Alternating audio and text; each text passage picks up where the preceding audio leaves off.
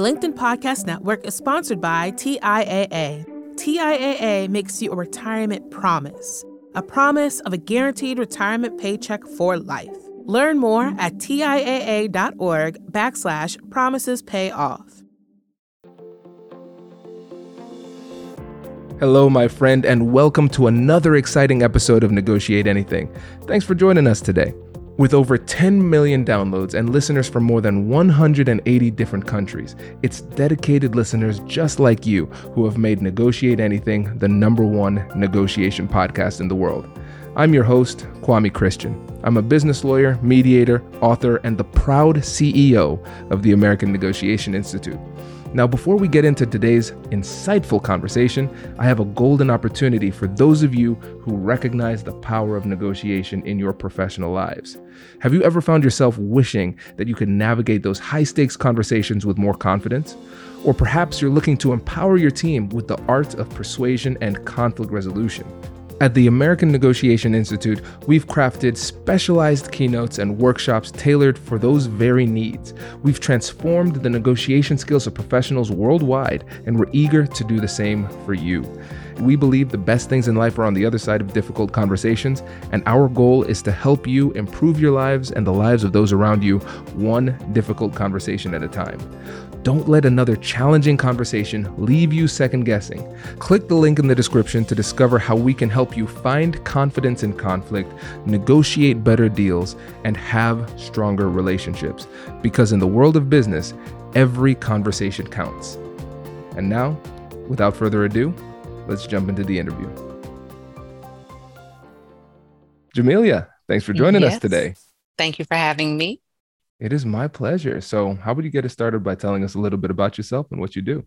Oh goodness! So that is a really a dreaded question for most ex uh, ex practicing counselors. I'm still a certified counselor, but I haven't practiced in about 50 years. Um, but in short, Kwame, uh, my professional and personal journey is no secret. It's all out there. It's written uh, within the US News and World Reports. It's published on LinkedIn. It's on my website. It's pretty much everywhere because um, it's been and it will always be a deeply personal journey. It, it really intertwines my uh, professional and private experiences.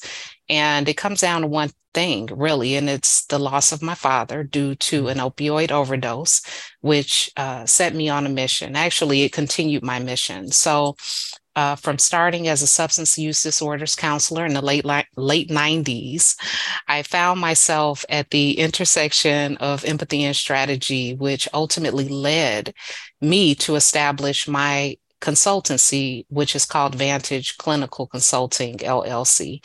And our focus is on providing uh, strategic direction and training to healthcare organizations on opioid dependence topics. And what we aim to do is to curb the pain, curb the grief surrounding opioid overdoses. And we do this work by really enhancing treatment services. Uh, we, spearhead, we, we, we spearhead advocacy.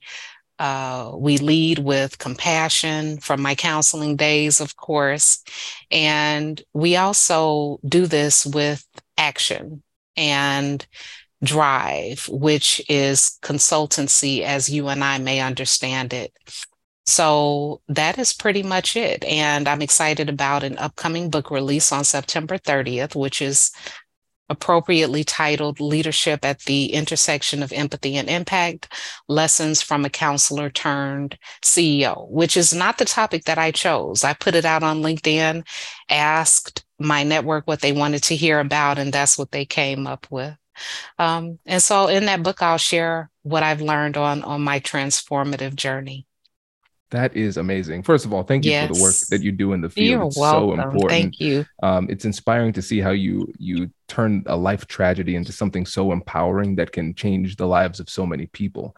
So I think that we need to to pause and, and appreciate that. And I I appreciate the fact that you're you. are spreading the word too with the work that you're doing, coming on the show, and then also writing the book as well. Um, and I, am excited to help you spread the love. And this Thank is a great you. start. Thank you so much. Uh, yes. And what I like about your approach, you focus on empathy, you also focus on mm-hmm. leadership, mm-hmm. but you also talk about strategy and impact. And what I've seen in a lot of folks who are in the helping professions, it's almost like we've created a false dichotomy where you are either overly empathetic and you are a bleeding heart or you are strategic, callous, and cold. And have you noticed that? Oh, absolutely. Absolutely. Oh gosh, the stories I could tell. But here's here's here's the T, Kwame. This is what I know to be the fact with counselors and, and therapists of all kind. They have an innate skill set.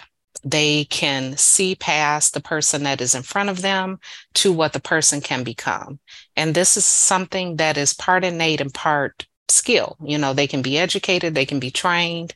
It's it's it's part them and it's part education. They are great listeners. They are highly skilled negotiation negotiators. Um, honestly, the hardest negotiation that I was confronted with was motivating someone to envision their life without heroin, but that's another story. Mm-hmm. Uh, they are usually culturally competent, they know how to set boundaries. They know how to mediate conflict between family and spouses. They're really equipped with the leadership starter kit honestly. And what can get in their way of leadership is if they are disinterested in the data and disinterested in the business of helping people, which is a business. Yeah, this is critical because yes, you're right. We we need the data. And yes. if you don't have the business savvy, you don't have a business, no. right? and those two things are, are necessary. So Absolutely. for you, yes. when you have this empathetic mindset, Mm-hmm. And you also have the strategic mindset too. How can you blend the two while still be, being true to yourself? Most, well, for I, I, well, not first and foremost, you know, because there are a list of guiding principles that every leader should subscribe to. You know, they have the ones that belong to whatever organization they're working for. And plus, they have their own internal compass or, or North Star. And I believe that we all can agree that kindness is, is really a valuable trait in leadership. However, as you previously mentioned, um, there there can certainly be pitfalls when when kindness is misapplied or overemphasized without the balance of equally important leadership qualities. Uh, one of the things that i've noticed in my 22 years of working within the healthcare profession is the avoidance of difficult conversations. I am an advocate of positive confrontation even when I was a manager of counselors, I would always say, don't fight with your clients, fight with me. If you need to come in my office and curse and shut the door and throw things, you know, do it with me, but don't take it into your sessions. And every overly kind leader, uh, not every, some of them, they misstep, uh, I guess, what I would call crucial but challenging conversations. And this leads to a number of things. It leads to unresolved conflicts, it leads to unaddressed performance issues, it leads to uh, operations that are not aligned with the overall vision of the organization. So it's really important that we have the conversation the conversations that we should have so that we can operate with the quality that we expect. I love it. I mean, it's it's on brand for us because mm-hmm. our our motto is we believe the best things in life are on the other side of difficult conversations. So yes, we we love that you you mm-hmm. recognize and you you promote the fact that we need to lean in. And yes. you've seen a lot of different leaders in mm-hmm. your day. When you've seen a, a person who was a leader but was struggling because they were too nice, overly kind, and avoiding those conversations. Mm-hmm.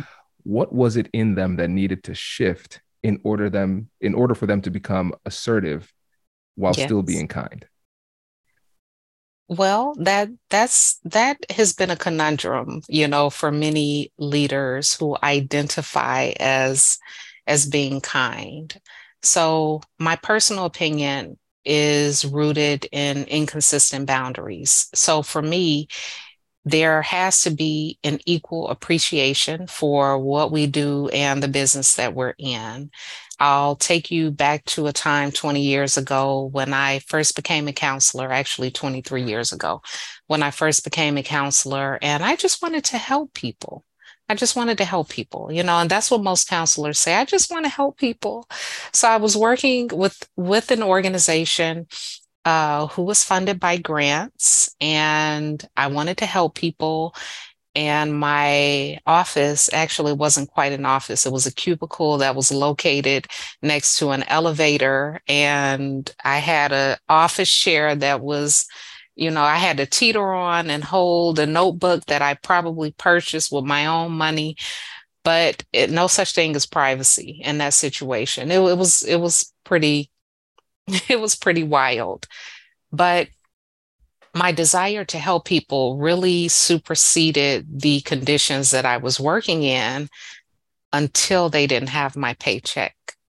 And when they didn't have my paycheck and I had a home to take care of and a child, I realized that I had to do more to understand the business of how we operated.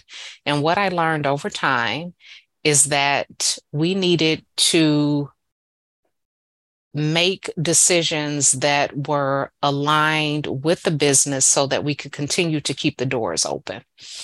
And we have to care equally as much about the decisions that keep the doors open as we do about clients. And when we don't care about the business, the quality of the services that we deliver also suffer.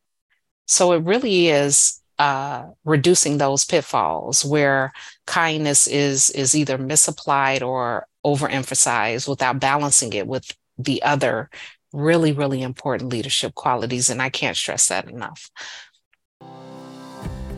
Hello my friends. Before we get back to today's episode i want to ask you a question have you ever wondered how to elevate your team's negotiation game and how you can help the folks on your team have better, difficult conversations?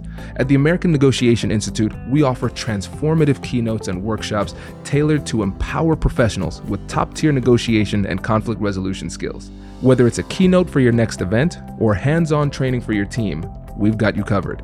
Don't just negotiate. Master the art with the American Negotiation Institute.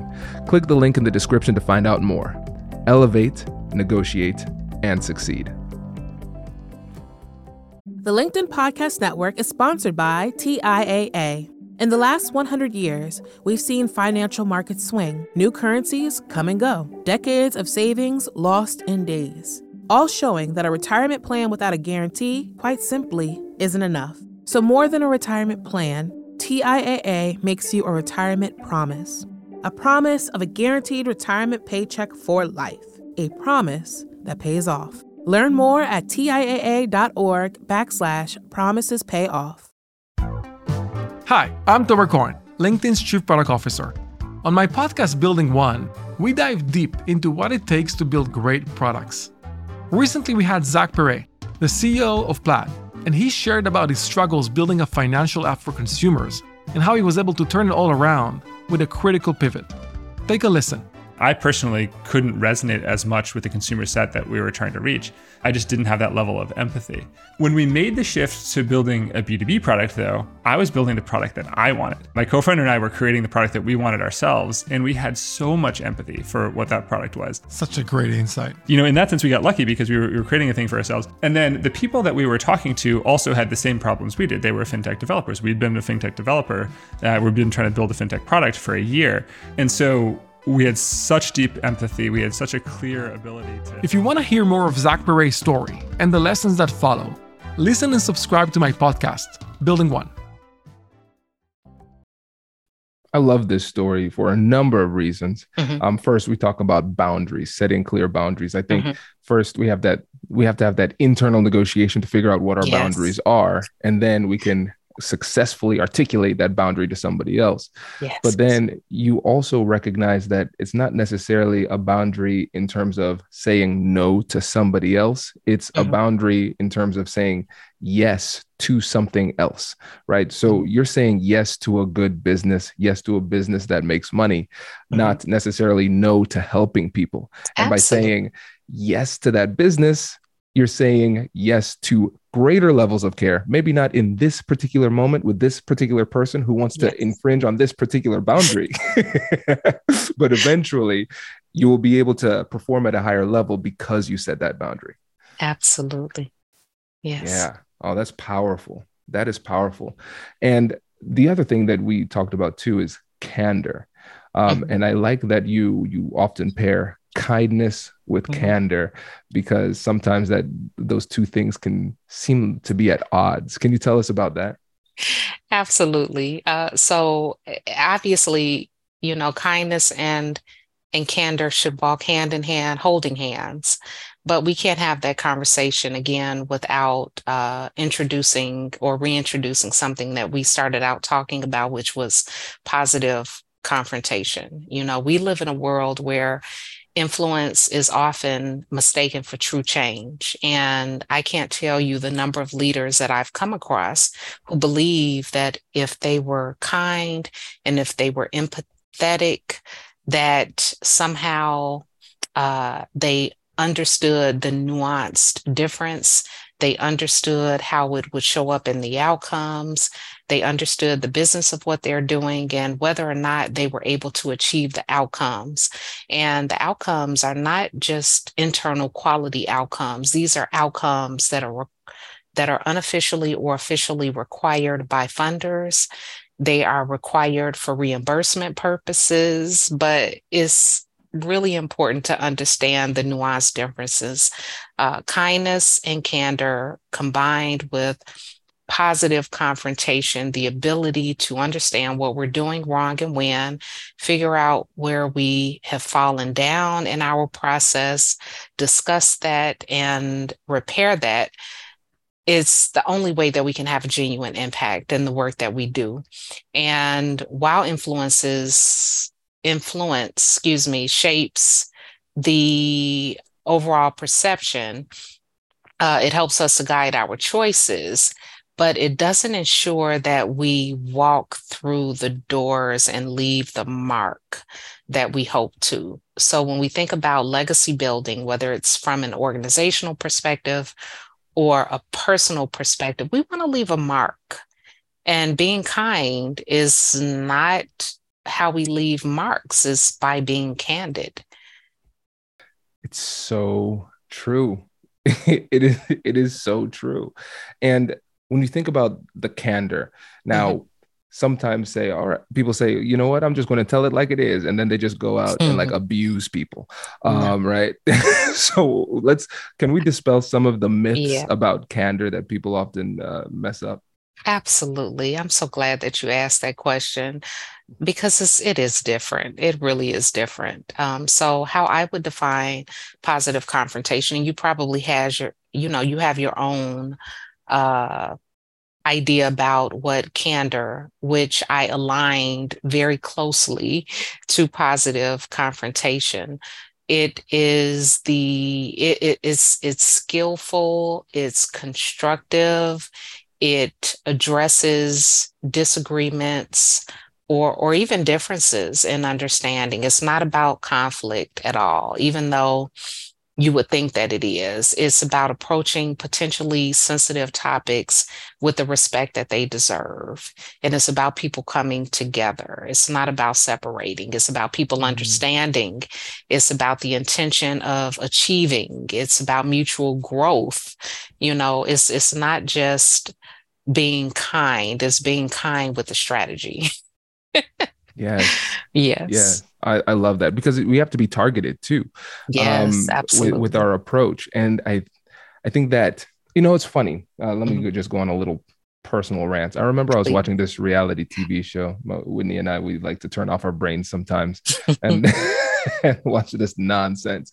Somebody was describing somebody as strategic and using the term negatively, and I Mhm. started to pay more attention about uh, like the way that people use strategy Mhm. the term strategy or strategic and it's interesting that in some cases it's seen as a bad thing like it's seen as something that is inauthentic Mhm. um, and as a result people say no i just i don't i, I i'm not i don't utilize strategies in these conversations i just tell it like it is and things like that Mhm. and and they feel like it is a, a sacrifice of their authenticity so i want to dig deeper into this because people are getting it okay great i can't just be nice all the time okay Mhm. great i need to let people know and how how i feel and what i think and what i see in a constructive type of way but that layer of strategy again i just want to go deeper on that potential Yes. that, that point there strategy, and it really depends on how people define strategy. And the overall goal for strategy is to to get ahead, right? The goal is to make sure that we're not where we were, and we're taking an approach that is rooted in uh, some sort of research, some form of data. It's not simply limited to how we feel or our gut instinct. And those things are important. They're equally important um, if we want to have influence and if we want to make an impact in whatever our businesses consist of. And I would say that strategy, especially for the field that I came from, the helping professions, is not necessarily something that has been embraced by the counselor or the therapist or the helping profession. Again, you know, they just want to help people. They just want to help people. And that's a beautiful thing. But if there is not a process of you helping people, if you don't have structure, if you don't have workflows, if you don't have supporting, you know, procedures or policies, if you don't understand how those procedures are being reimbursed, if you don't know where your money is coming from, not only do you not cheat yourself, but you cheat the people that you serve. Additionally, your organization or you as an individual may not have the influence that you would like to have to grow your business. And you have to have influence. I mean, we can't get away from it. Influence shapes perceptions and it guides choices, and everyone has a choice. They can choose you as an individual or choose you as a business, or they could go elsewhere. And when you have influence, you can impact.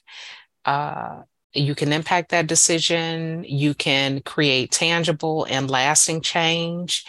But influence doesn't work alone. It opens a door, but the strategy and the impact influences that we not only walk through the door, but we leave an indelible mark. Love this. I love this. And i want to go to i want to focus in on a couple of things that you said. We need to have process. We have to have structure. Yes. we have to have workflows these type of things.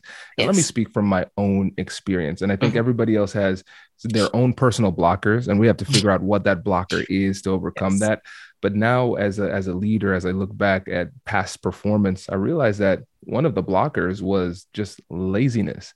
Because I was I was Oh, using the excuse of being busy, but I just wasn't Mhm. being focused and wasn't willing to lock in and do the things that I wanted to do. And when you think about strategy, strategy takes time, strategy takes attention, it takes energy and focus. And those things are at a premium right now. So it's easier for me to just sit back and say, you know what, I'm just an authentic guy. I'm just going to be nice and then, you know, let the chips fall where they may. That might be how I'm interpreting it. So I don't mm-hmm. just say, yeah, I'm being lazy. But really, when it comes to sometimes not putting that strategic overlay over the things that we do, the conversations that we have, and the way that we navigate the world, sometimes it's because we're just not willing to put in the work. Wow.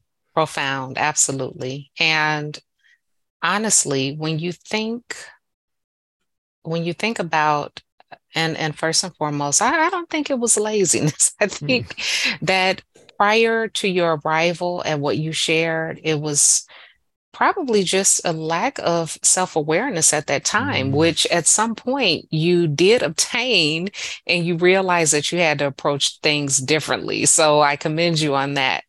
But with that self-awareness, you have to ensure that not only are you being candid with yourself, but you're being candid with the people that you lead.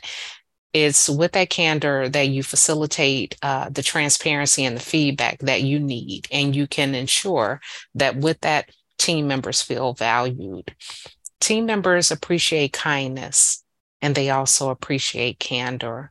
When they don't know what's going on, when they question what is happening in leadership, when they don't understand the vision, uh, when they are unclear they can't develop those things that we previously mentioned. They can't develop the workflows, they can't set the goals, they don't understand the vision.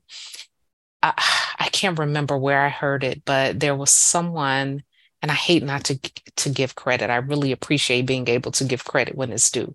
But I was listening to a podcast, and someone mentioned it was something about, and forgive me, um, it was something about a like a hallway test where you would stop people randomly and ask, you know, well, do you understand the goals for this organization? Or even do you understand the vision of this organization? And you can ask anyone from the security guard at the or the front desk receptionist to the second in command within that organization. And if their understanding and their explanation of what the vision is is not aligned, then you have a serious problem. You have a really serious problem. So, uh, being candid and making sure that people understand that so that they can then pass it on to others around the organization and to the broader community we have to make sure that we are linking these things and they're links on a chain and if any one of those links are broken we don't get as far as we would like to. Mm. and that is a very kind way to say the consequence too. I'm a counselor. I'm a counselor at heart. So yes I, I know how to i know how to uh, polish up a, a turd as someone you exactly. I was as yes. you were saying it, I was like, say it, say it. Yes. No, this is great. This is yeah. great. And with the time we have left, I want yes. to give you an opportunity to talk about your your gossip strategy. I yes. loved this. So can you tell the listeners about that? So really the gossip strategy is is basically based on the points uh, the the the I guess the talking points that you iterated up up at the top of this conversation. And it's really the commitment to active listening. So you know as you know active listening is a tool that i carried from my counseling days but you know i've worked for i've worked for many organizations. I've you know i worked in sales for 13 years for global pharmaceutical organizations. You know i've been a healthcare consultant you know, within my own business. I've been a deputy director for the state where I oversaw opioid and other treatment in Illinois. But I'll tell you that nothing helped me to understand the importance of good gossip than my current role, which is in reentry. And I'm not speaking as an agent of the, the organization that I currently work for, but active listening is the absolute best tool that you can carry with you. Um, it's, it's, it's a bridge between empathy and strategic direction. It isn't just about hearing words, it's about understanding emotions, it's about um, understanding the motivations and even the needs of whomever it is you're speaking to, whether it's a customer or a colleague. And with that information, it allows a, a, deeper connection. It allows team members, you know, stakeholders, community members to really identify their unspoken needs. And once you understand what those needs are, you can listen and you can listen for the things that they're concerned about and you can listen to your teammates and you can listen to the people that you lead. And for me, good gossip is about letting people know that not only are they being heard, but it's about connecting to other people within the organization. So not only do I have the opportunity to demonstrate that by sharing the good gossip, because what I do is when I hear the good gossip, I make note of it. And when I have an opportunity, I'll send an email and I'll connect the two people that the gossip is about. I'll tell the person who is being gossiped about what was said about the gossiper. And next thing you know, they're talking on a regular basis. They're, you know, combining notes. They're figuring out how to make the organization better. So it really is a privilege for me that has, I mean, it, the return on investment and sharing good gossip has really been rewarding for for me and if only they knew how rewarding it was for me because my role is to help develop and build and grow and stabilize a culture and this is just one of the tools in the toolbox so that's what good gossip is I love it. So essentially, what you're doing yes. is you're listening for positivity. Oh, yes, you're seeing absolutely. that, and then it's it's really interesting because when you think about it from the form of of with, semantically good gossip, right? Mm-hmm. When we we always assume gossip is bad, it's yes. behind your back. People are saying bad things behind your back, but we don't appreciate the fact that people all the time are saying good things behind our backs too. Yes. And you are the connector between those people. So somebody's complimenting somebody else, you send that and say, "Hey, by the way, this person was complimenting you." Just a heads up, right? Absolutely. I love so every cool. minute of it.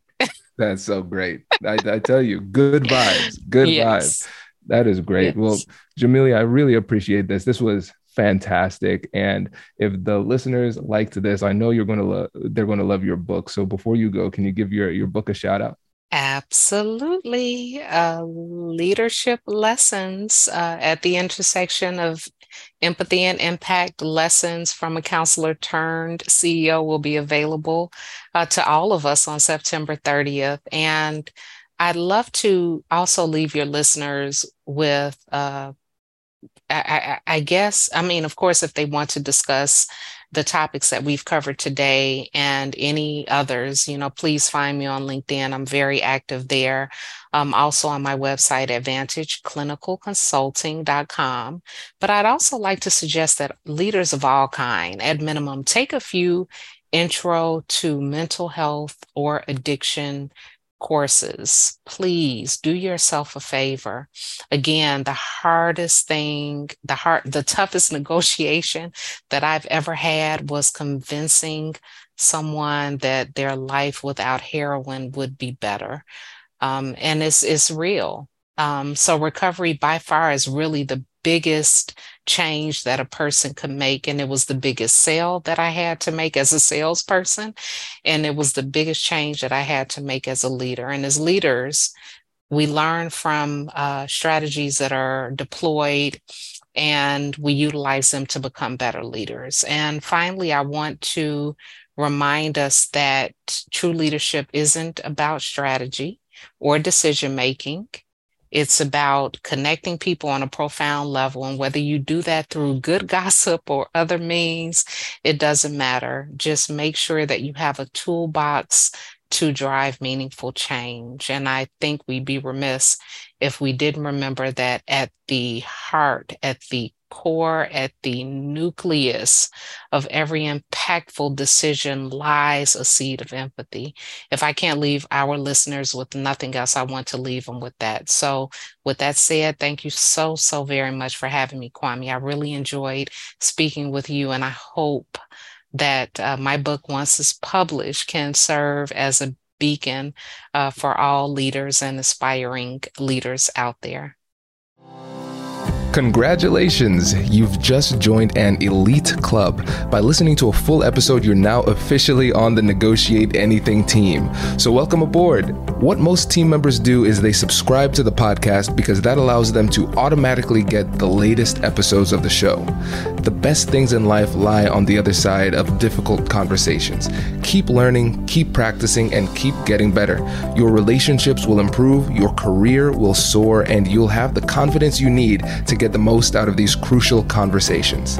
Again, thank you for joining the team. We're excited to have you, and I will see you in the next episode. I'll catch you later.